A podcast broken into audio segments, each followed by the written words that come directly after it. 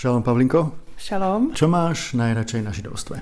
Abych asi teďka, eh, protože tady sedíme nad tou naší knížkou kuchařkou, měla říct jídlo, ale těch věcí je víc. Eh, já vlastně jsem úplně nevyrůstala v židovství, vlastně v mojí rodině ta identita byla spíš taková jako formovaná holokaustem a nějakým traumatem z minulosti. Začala jsem ty své kořeny objevovat až později a vlastně v každé té etapě něco objevím novýho, je to vlastně hezký i si to nějak uvědomovat v tom současném životě nebo v tom, co třeba je pro mě důležitý, vždycky jako objevit něco, co už dávno je, tak, eh, tak to mě baví. Takže asi nedokážu odpovědět jedním slovem, těch věcí je víc a možná jenom teďka vlastně, tam jsme se i potkali vlastně na festivalu v Brně, Štetl, tak tam byl eh, Rabín Landes, který řekl, Brain is what makes you Jewish a to je taková poslední věc, co se mi moc líbila, že to možná je někdy takový jako zprava, zleva, přemýšlet o tom, někdy to jako overthink, tak možná to se mi teď momentálně líbí i vzhledem k tomu, co dělám a jak se těm projektům věnuju. Milí posluchači, počúvate Košer podcast Denika N.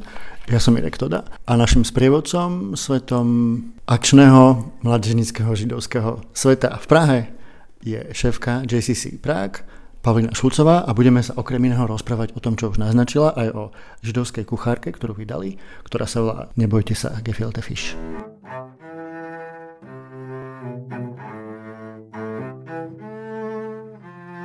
Tak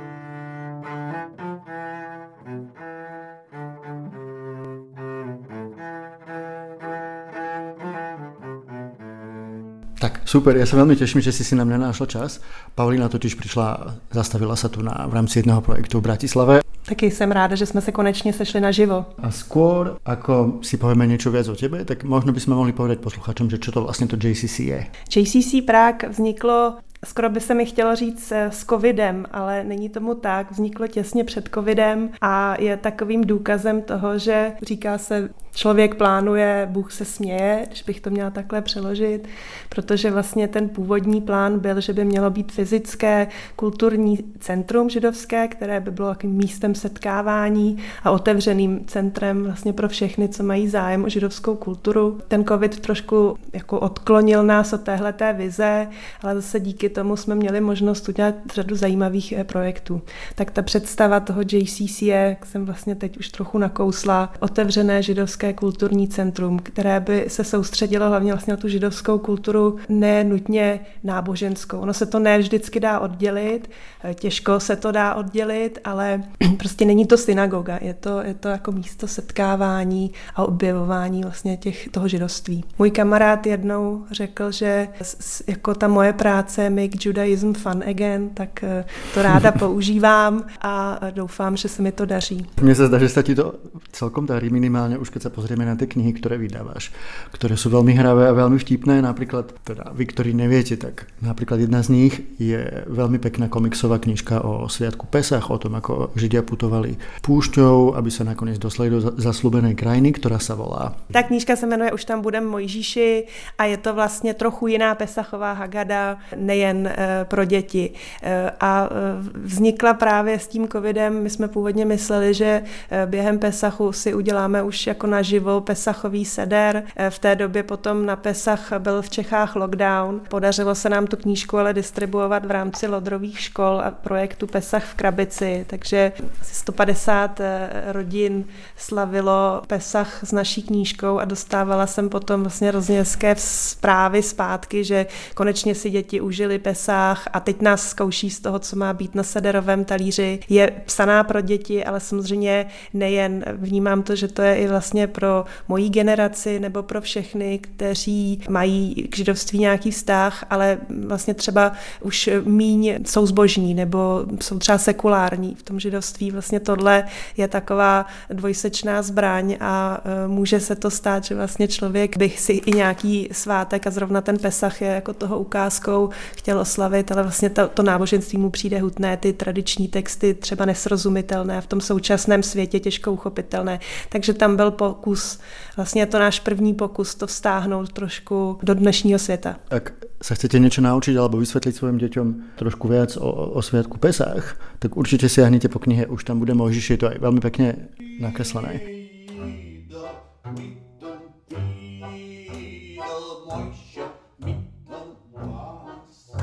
Kto to vlastne je kakalík?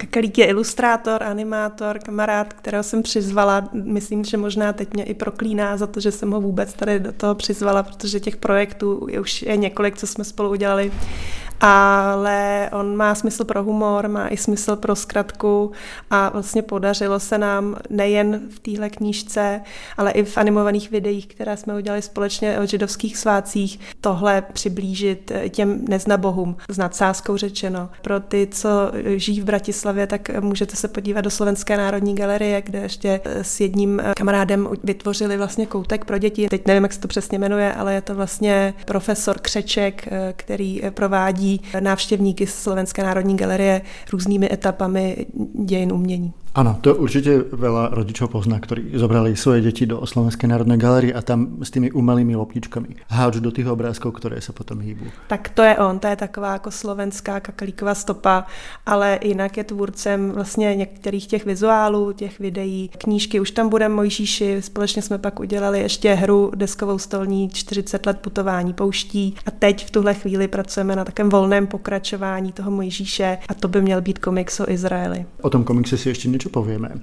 Ale keď sa teda rozprávame o tých židovských sviatkoch, my sme sa vlastne stretli v čase, keď je Porožašana a teraz je obdobie Jom Kippur. Aký máš ty vzťah k týmto vysokým sviatkom? No, já k ním mám velký respekt. Mně se vlastně líbí eh, na všech těch svátcích nějaká symbolika, která eh, pomáhá se nad sebou zamyslet, nebo nejen nad sebou, nad smyslem těch svátků. A ne nutně, že namáčíme jablko do medu a přejeme se, aby byl sladký, nebo jíme hořké byliny, protože vzpomínáme na hořkost otroctví, ale vlastně jsou to přesně ty věci, co jsem zmiňovala na začátku, že najednou člověk vlastně zjistí, že už to někdo někdo vymyslel. Teď nechci vlastně od svátku chodit k nějakým jako e, smutnějším věcem, ale i třeba, že bych měla dát příklad šivy nebo různých jako životních situacích, tak vlastně i na to, to ten judaismus myslí a to jsou taky věci vlastně, které jsou důležité. A to vlastně zmiňuji možná teď, protože i tohle období pro mě je trochu v tomhle těžší. Vlastně moje máma už zemřela před několika lety, vlastně stalo se to těsně před Jom Kippur a tak vždycky jako tohle to období jako dávám i vzpomínkám a tak možná to je tady ta asociace na šivu.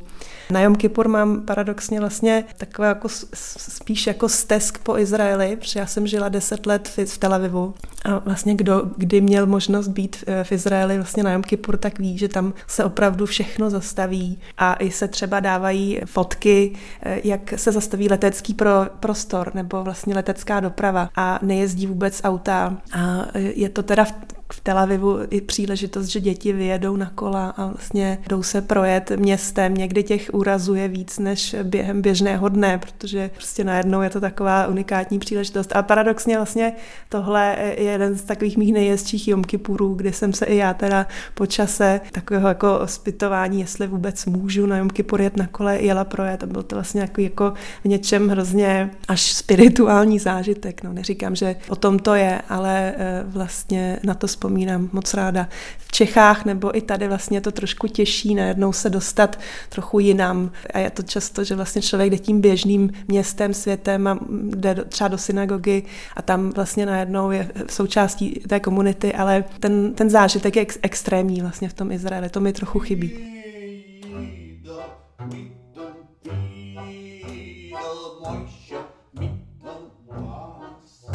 A těch 10 rokov v Tel Avivu, to je fakt dost.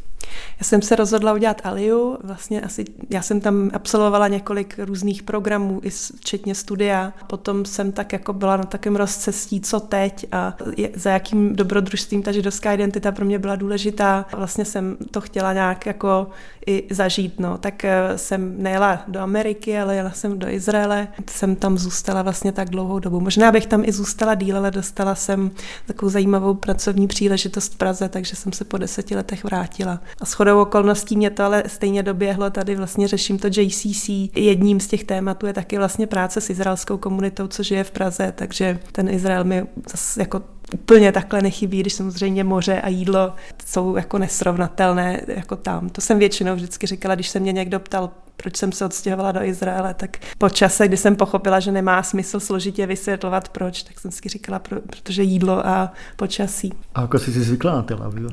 Tak Tel Aviv je jako, tam ani bych řekla, není potřeba si zvykat. Vlastně Tel Aviv vám buď sedne nebo ne, mě sednul a takové jako středomořské město, zároveň vlastně eh, hodně evropské, tam krásná vlastně evropská architektura, funkcionalistická z 30. a 40. let. Pro kavárenské povaleče, jako jsem já, je to ráj, protože na každém rohu je kavárna, vy tam můžete jako vysedávat, pokud na to máte, protože je to taky jedno z nejdražších měst na světě. Chodíte v žabkách, jezdíte na kole a já jsem vlastně pracovala na ambasádě a potom v Českém centru, takže jsem se věnovala kulturním projektům a bylo to vlastně takové jako hezké období, na které ráda vzpomínám. Kterou ulicu alebo čtvrť máš nejradši v Tel Avive? To asi záleží. Já jsem vlastně bydlela kousek, kousek od pláže v ulici Šalom Alejchem, tak eh, to jako je taková linka, vlastně se jmenuje podle spisovatele. Ta čtvrť se začala hodně měnit vlastně s francouzskou alí, nebo s přílivem jako židů z Francie, kteří teďka v poslední době hodně jako imigrují do Izraele. Takže jako najednou to sousedství eh, začalo být taková malá Francie. Měla jsem ráda, že můžu, že mám vlastně kousek k moři, ale často jsem potom trávila čas v Jižním Tel Avivu, který je zase takový jako víc umělecký, jsou tam galerie, jsou tam jako taková ta alternativní scéna. No a zase to zázemí pracovní jsem měla kousek od Rabinova náměstí. Ten Tel Aviv je malý, takže tam vlastně podle nálady to člověk asi může přizpůsobit. Na kole se dostane v zásadě kdekoliv, tak to byla malá pozvánka do Tel Avivu, jinak teraz na jeseň je také jedno z těch najideálnějších období vyrazit do Izraela, keď tam není ani príliš horúco, ani zima. A my se vrátíme zpět k JCC Prague a jejich vydavatelské činnosti, protože mně tu na stole leží taká tá novšia kniha, židovská kuchárka, nebojte se gefilte fish. Proč bychom se mali bát gefilte fish? no, to by určitě spousta lidí jako dokázala odpovědět. Já jenom ještě v suvku tady k té vydavatelské činnosti. To trošku zní, že JCC Prague je vlastně knižní vydavatelství, no nakladatelství a ono to je taková jako vlastně taková, takový vedlejší efekt právě toho covidu, kdy jsme eh, chtěli začít něco dělat a vlastně eh, čelili jsme různým omezením. A my jsme společně s Andreou Erneovou, která je spoluautorkou té kuchařky, natočili několik videoreceptů jsou normálně ke zhlédnutí na YouTube a jeden z nich samozřejmě byl gefilte fish. Tak já mám gefilte fish ráda, za mě je to takový ikonický pokrm, který představuje tu aškenáskou židovskou komunitu. Jsou tací a je spousta referencí ve filmech Sex ve městě nebo i v izraelských filmech, kde si trošku dělají legraci mezi sebou a aškenázové a sefardi, činou ty sefardi nebo marokánci, třeba tam je vlastně nějaký marocká, marocký hrdina, který vlastně je pozvaný k té aškenáské přítelkyni a teď mu dávají gefilte fish a je to vlastně hrozně vtipná scénka, jmenuje se to Kazablan, nevím, jestli jsi to viděl a to určitě stojí za to a pak jako člověk pochopí, jak je to i trošku střed kultur. E, tam to zaznělo, ta věta, nebojte se, gefilte fish, e, jsou to takové nadýchané rybí knedlíčky, to řekla Andrá s takovou svojí noblesou. Naším vlastně cílem bylo představit ty recepty, které by se třeba člověk normálně bál dělat, protože si na to netroufne, že to vypadá složitě z řady těch tradičních židovských kuchařek, to opravdu vypadá složitě a já jsem jednou i zkoušela vlastně v jedné rodině dělat to gefilte fish je to tak takový proces jako poměrně náročný. Když si to člověk čte, jo, kupte kapra, namelte maso, vykostěte, nech, vlastně to je takový, jako že když to nezná, tak vlastně se to moc ani nedovede představit. Tak tohle vlastně bylo takové zvolání a taková jako výzva, aby eh, lidi, když nemohli přijít třeba na obec, nemohli si tu gefilte fish dát tam, nebo si ji koupit v obchodě, tak aby si ji udělali doma právě na ty svátky, které jsme trávili vlastně v domácím kruhu, tak lidi začali i víc vařit a to, co by někdy třeba zrovna v Čechách jako pohodlně dostali vlastně v té komunitní jídelně nebo restauraci, tak eh, jsme snažili se, aby si mohli eh, jako udělat doma. Vy jste to ladili podle ročního období? Myslím, že gefilte fish je vlastně sváteční jídlo, nebo že se jí jako předkrm na šabát, na rožhašana, vlastně na všechny svátky. A eh, to rozdělení eh, jsme tady dali eh, spíš podle těch svá... nebo vlastně takhle, ono to vyplynulo během příprav té knihy. Zas je taková věc, jak jako bych řekla, jak už je to vlastně v tom židovství všechno vymyšleno. Že vlastně ty svátky a často by se dalo říct i ty symbolické pokrmy trošku reflektují sezónní ovoce a zeleninu nebo sezónní suroviny. A my, jak jsme to sestavovali, tak vlastně nám to najednou začalo dávat i tenhle ten smysl. A logicky si myslím, když bych se jako přenesla v čase někam eh, do nějakého štetlu, kde třeba eh, maso se jedlo jenom v pátek na šabat a pravdu to ne, nejsou, nejsou to nějaké jako nadívané na holoubata nebo eh, drahé suroviny. Všechno to jsou sezónní suroviny, všechno to jsou v zásadě zás, základní suroviny. Jablko na podzim, no je, sklízí se jablka, tak to vlastně dává smysl, že se upeče jablečný koláč. No. Takže to je ten důvod. A vlastně se nám to i líbilo z hlediska nějaké jako udržitelnosti, vlastně i jako současného vnímání nějakých jako trendů v gastronomii vzhledem k tomu roku, jako to má být takový průvodce tím židovským rokem. A ak ste zvedaví na nejaký z tých receptov, tak my nejaký zverejníme aj na našom Facebooku Košer podcastu. Musím povedať, že je to všetko aj veľmi pekne nafotené. A nafotiť jedlo nie je veľmi ľahká vec. Nafotit jídlo není lehká věc a nafotit židovské a škenácké pokrmy už vůbec není lehká věc. Jo? Zase prostě zkuste nafotit šoulet, aby vypadal eh, dobře, nebo sekaná jatýrka. Jo? Vlastně tyhle ty věci, které jsou strašně chutné, ale ne vždycky vypadají jako vábně. Ten plating nebo prostě takový, to není francouzská kuchyně, je, často je to vlastně taková jako nevábná kejda, ale um, i tak je Filter Fish sama o sobě, eh, grafik s tím bojoval, vlastně my to máme na obálce. No, myslím si, že se to podařilo a jako dík tímto letí naší fotografce, eh, která se toho zhostila jako velmi odvážně a eh, nutno dodat teda, že nic z toho není z fotobanky, všechno to jsou fotky, které vznikaly vlastně během přípravy té knihy. Všechny ty pokrmy Andrea uvařila, chtěla si i ty recepty vyzkoušet, aby jako byly vyzkoušené, dokonce i asi dva změnila. Je to prostě tady přímo pro tu knihu děláno. Tak a musím povedat, že když se pozerám na ten show na tom obrázku, tak hned by som si ho dal. No tak eh, tady jako se to podařilo, tu, tu kejdu nebo, tu, nebo tady ten Eintop vlastně takhle nafotit, ale jako souhlasím, Šoulet, já mám moc ráda, i jsem si přála, aby tam byl. Možná jenom uh, bych ještě zmínila, když to pro košer podcast, tak někdy se nás uh, lidi ptají, jestli vlastně jako, co, co ten kašrut, nebo co to jako vlastně je košer. My, košer je vlastně poměrně, kašrut je poměrně složitý systém náboženských pravidel, aby, aby ty pokrmy vlastně byly v souladu s těmi Eh, příkazy nebo s těmi pravidly. Eh, my tady se držíme bych asi řekla kosher style, nebo respektive to asi záleží na těch lidech, co to vaří, jestli si opravdu pořídí košer maso.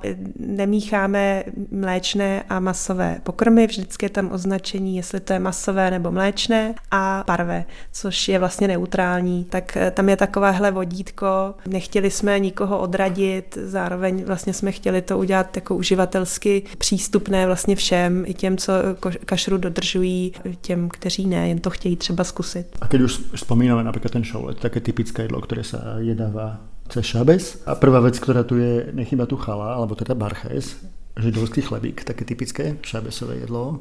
My jsme měli i takovou, tady vlastně jako v Praze probíhala taková diskuze, jestli správně říkat chala nebo barches, jo, jedno je z vrejštiny, jedno je z jidiš, tak proto to má vlastně dva názvy, ať si každý vybere. Ano, tak vlastně žehná se nad chlebem na, na šabat, večer i přes, přes, nebo vlastně na každý sváteční pokrm vlastně je to požehnání nad vínem, požehnání nad chlebem, potřebujete mít vlastně tu chalu. A jestli některé věci varila spolu s Andreou?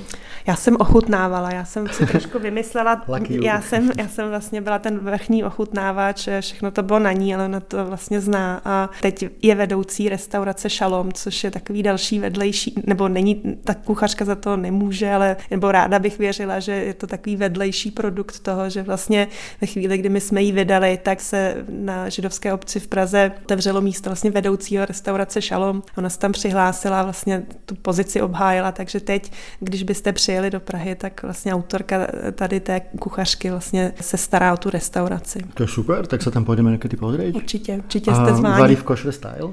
Vaří košer, je to masová košer restaurace v Praze, eh, je to určitě zážitek pro všechny, kdo tam nebyli, tak eh, Za můžu, něco. doufám zvát. No, to je komunitní restaurace, takže my máme stravenky a vlastně je to takový jako vlastně ukázka toho, že nad tím jídlem se potom všichni sejdou a setkávají se, je to také místo setkávání u těch obědů.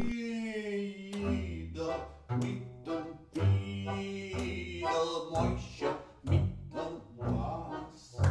Je tvoj obľúbený recept? Čo si z toho ty někdy uvaríš? Já eh, ráda, teď jako jak se blíží zima, tak vlastně já mám ráda šoulet a ráda ho i vařím. Mám na to takový pomalý hrnec, eh, kterém, kterém je ta příprava vlastně docela jednoduchá. Takže to jsem, eh, to, to jsem si tam přála. Přála jsem si tam taky jeruzalemský kugl, který si teda na ten si pořád já netroufám. To je něco, co jako na co vzpomínám vlastně z Izraele. Je to takový nudlový nákyp, zní to vlastně hrozně zvláštně, ale je to strašně dobrá věc. Takže to je, to je on. Ten jsem se ještě neuvařila. No ještě si nenašla tu odvahu. Nenašla, no. Tam vlastně potřeba udělat karamel a ty těstoviny nebo nudle vlastně správně uvařit a pak se to ještě zapéká. Andrea tvrdí, že to zas tak eh, těžké není, tak já to zkusím jako jednou, ale zatím jsem to ještě, zatím vlastně jsem vždycky měla tu možnost si ho koupit a nebo teda ho ona udělala, no. Tak milí posluchači, toto je, myslím, že celkom dobrá výzva pre vás. My vlastně recept na jeruzalemský kugel zverejníme a ten, kto sa z vás podujme ho urobiť a sa mu to podarí a pošle nám fotografiu buď mne na mail mirek.toda.zavináč.n.sk alebo mi pošlete správu na Facebooku Košer podcastu, tak môžete vyhrať knižku. A tou knižkou bude momentálne hrdina z Ukrajiny, bude to knižka teda o biografia o Volodymyrovi Zelenskom, ukrajinskom prezidentovi, čiže ak chcete vyhrať túto knihu, potešiť sa z nej a ešte si aj niečo dobré uvariť, tak poďte do toho jeruzalemské kugel podľa židovskej kucharky Nebojte se gefilte fish.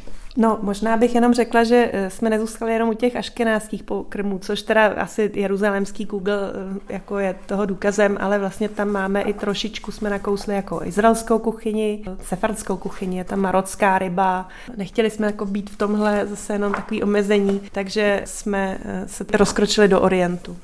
No, já vlastně mám ráda takovou tu středoevropskou kuchyni. Mám jako moc ráda slepičí nebo kuřecí vývar. To mám s macesovými knedlíčky. To, jako, to mám, eh, jako to si myslím vlastně, že to je lék na všechno. To jste jako nazvali? Máme to jako zlatý ojch. No. Zlatý ojch. No a máme hmm. tu jako macesové knedlíčky, ale dá se samozřejmě i s nudlemi a tak to mám, to je taková, to možná jako vzpomínám, že, a to asi každý, no, že to je často taková jako uh, lék na všechno, uh, na všechno trápení. Hej, taký Golden Joich, on by si zasloužil speciálnu epizodu v Koša podcaste. Niekedy ju možno spravíme. Určitě, no. to bola teda malá reklama na Nebojte sa Gefilte Fish. Naozaj vám odporúčame túto židovskú kuchárku. Je aj veľmi pekne urobená. Celkovo vlastne všetko, čo zatiaľ vydávate, je veľmi pekné.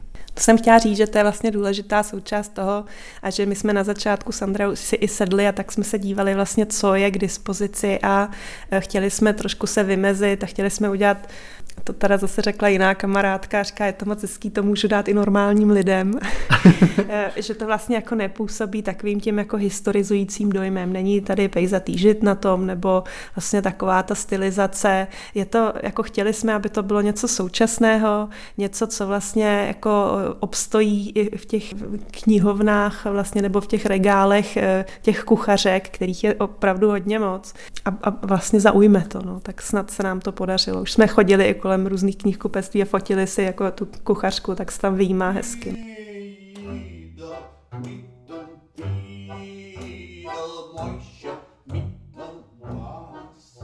No, takže prospravili jsme se o komikse, o putování cez púšť, o židovské kuchárke a ty si už naznačila, že chystáte, připravujete, pracujete na knižke o Izraeli s kakalíkom.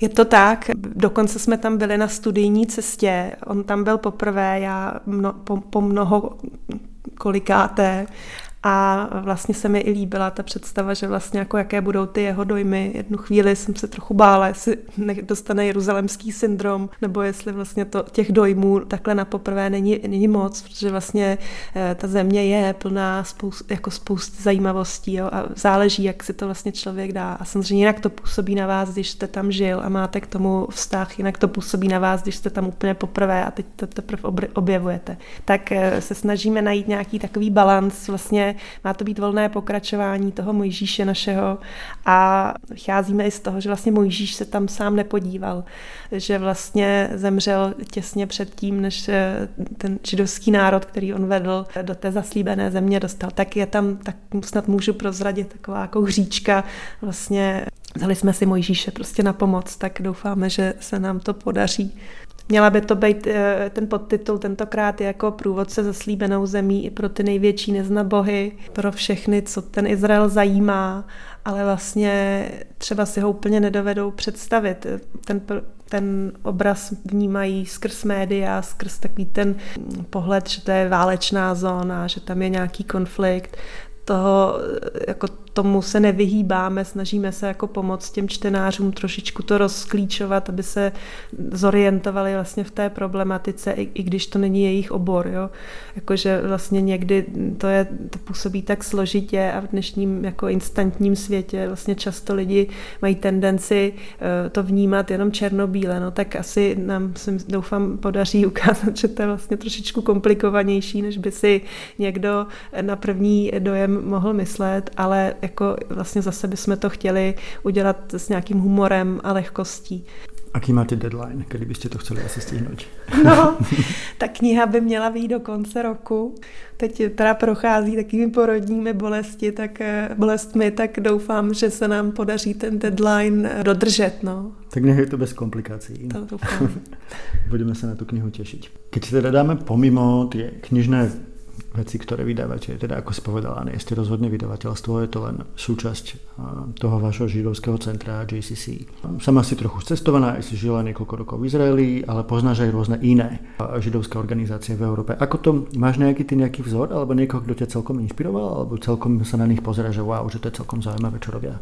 Já vždycky jako tohle samozřejmě mám, když eh, se mi podaří dostat se do New Yorku, protože v New Yorku vlastně ta židovská identita je jako velmi silně přítomná, že to vypadá, že ten New York je celý židovský. Já mám třeba hrozně ráda New York Cartoon a eh, vlastně všechny takové ty eh, komiksové věci. Mám i knížku, teda jako židé americký komiks, to není konspirační teorie, ale v zásadě jako rozvíjí ty kořeny amerického komiksu s tím, že vlastně u počátku stály židé střední Evropy. Tam vlastně se mi líbí ta současnost a i někdy taková ta jako taková ta eh, normál, no nevím, jestli by bylo slovo normálnost, nenáboženskost nebo ta, ta, ta sekulární kultura. To není nic proti náboženství, to je jenom vlastně jako uh, ukázat na, na tu rozmanitost vlastně toho židovství a humor, uh, který vlastně někdy mám pocit, že se trošičku jako vytratil. My máme židovské anekdoty, ale vlastně ten židovský humor je vlastně všudy přítomný, bych řekla,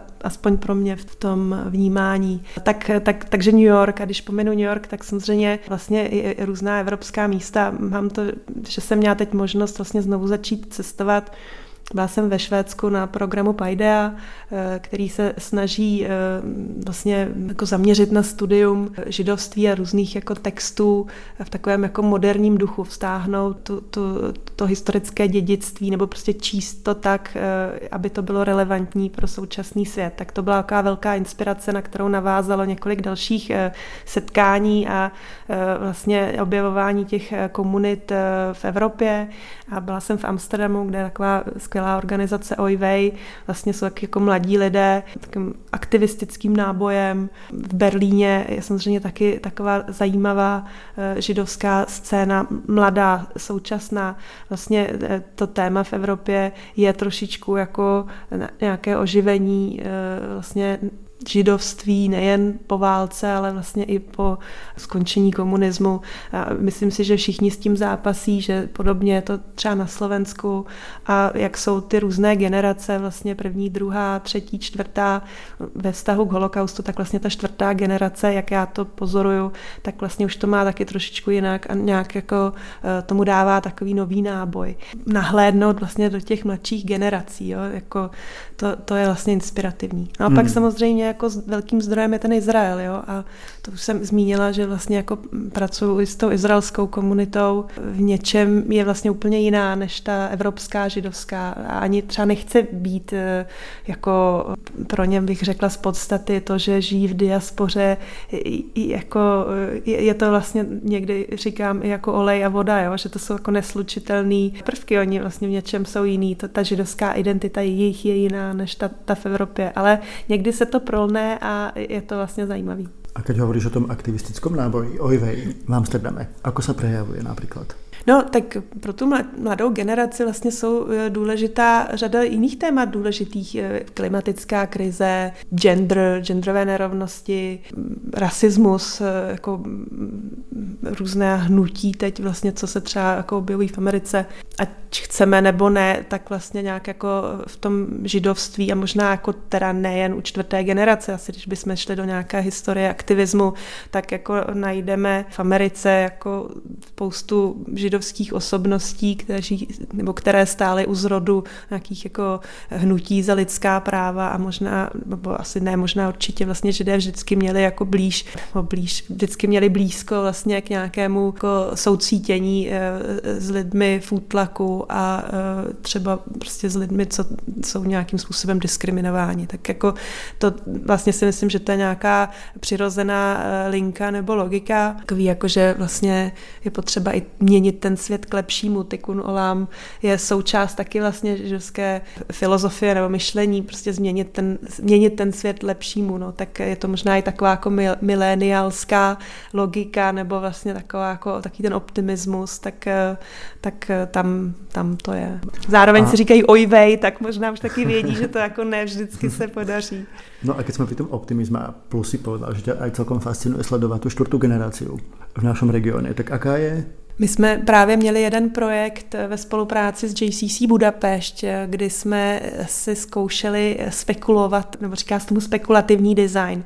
A my jsme jako chtěli trošičku brainstormovat nad tím vlastně, jak jak teda si představujeme tu budoucnost, kde bude ta komunita nebo židé za 25, 50 let v Evropě. Byl to jeden z projektů, který jsme dělali v covidu, takže to bylo přes Zoom, tam byly vlastně v tomhle trošku, to bylo náročnější, protože ten Zoom, možná už taky ví, že existuje slovo oigezoomed, jakože vlastně únava nad Zoomem se nad tím trošku jako projevila, bylo by to určitě fajn se někde sejít a diskutovat víc osobně. Tam se tohle to ukázalo. No a vlastně zaznělo i, že ten holokaust už není tak formující pro tu mladou generaci, jako by byl třeba pro mojí, nebo jako jak jsem zmiňovala, že vlastně ta identita hodně, bych řekla, pro nás byla dost jako založená na nějakém historickém traumatu. Eh, pro ně už to začíná být jedna eh, jako z temných eh, etap minulosti a vlastně jsou pro ně, už se chtějí dívat dopředu a chtějí vlastně jako, jsou pro ně prostě důležitější jiné věci. Co s tím udělá jako světový vývoj, e, válka a tak, to, to jako bych nechtěla hodnotit, ale vlastně někdo to řekl, že už je čas vlastně začít se na to dívat jako na období třeba zničení chrámu, jako opravdu jako temnou část té minulosti, ale zároveň e, se tím e, úplně jako neparalizovat a nějak se soustředit vlastně na tu budoucnost. A tím samozřejmě nechci vůbec zlehčovat holokaust a, a rozhodně prostě si myslím, že je to něco, co je potřeba připomínat. Zároveň ale i při těch připomínkách je dobré vlastně přizvat tu mladší generaci a, a mluvit možná s nimi jako jejich řečí někdy ty různé připomínkové ceremoniály sklouzávají a jako vyprazňují se.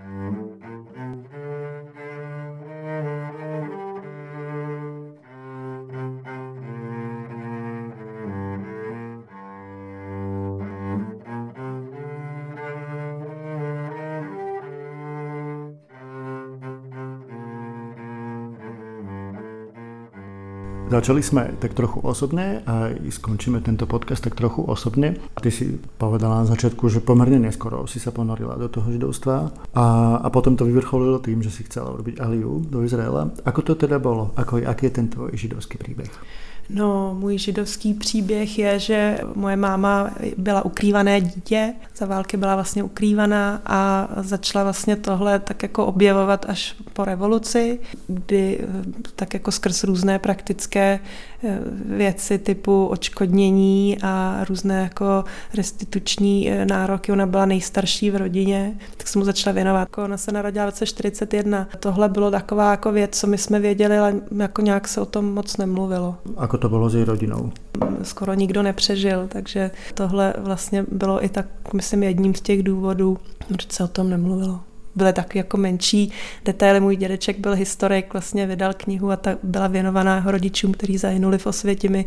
Takže to byly takové jako, mm, jako střípky, eh, ze kterých my jsme to si skládali. A já jsem v té době jako byla teenager, tak jako jsem různě, mě zajímaly různé věci, ona vlastně mě i k tomu tak eh, jako se snažila vést, ale já jsem jako potřebovala nějaké své vrstevníky a ty jsem potkala vlastně, když jsem měla poprvé do Izraele na program Taglit, jsem teď nedávno na to vzpomínala, vlastně na to navázala. Ještě vlastně jedna taková jako mládežnická aktivita nebo víc jich bylo a v té době vlastně byl docela silný ručník eh, v rámci organizace Čužm, Česká unie židovské mládeže a nějak jsme si vlastně sedli a poznali jsme se vlastně jednak na tom taglitu a pak dál na takovém lyžařském zájezdu a nějaký další semináře a, takovéhle jako věci eh, jsme se skamarádili vlastně dodnes eh, s řadou z nich jsme, jsme vlastně takový jako kamarádi na celý život, bych i řekla. Takže tohle bylo pro mě vlastně hrozně důležitá věc a pak eh, to vyústilo vlastně v nějaké další aktivity, ať už mezinárodní v rámci tady těch různých mládežnických organizací, anebo i toho studia v Izraeli a pak jako logicky vlastně nějak jako dalšího dobrodružství, že jsem udělala teda Aliu a eh, v Izraeli jsem žila.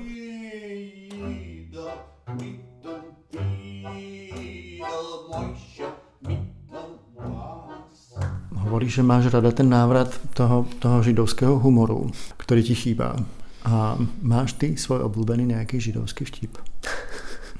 Já mám svůj oblíbený židovský podcast, eh, který o židovském humoru dělal Honza Fingerland, s kterým taky spolupracuju v rámci JCC. Kromě eh, podcastu Předvařená Bible, on vlastně chystá, má svoji jako rubriku v rámci Jcastu, což byl takový ten první projekt a on má jeden díl, který je o židovských anekdotách. No. Je, je to díl, kdy se směju. Mám oblíbený, ale těžko se vysvětluje, kon s roubíčkem jdou po mostě a kona pokadí pták a na to řekne a jiným zpívají. tak to je taková anekdota, na kterou si vždycky vzpomenu ve chvíli, kdy se mi něco nepodaří a tak mi jako pomáhá trošku jako to překonat s lehkostí. Tak, to byly slova Pavliny Šulcové, šéfky JCC. Díky moc, že jsi si našla čas. Děkuji za pozvání. Počúvali jste Košer podcast Denika N a vám pekný týždeň. Шаватов. Шаватов.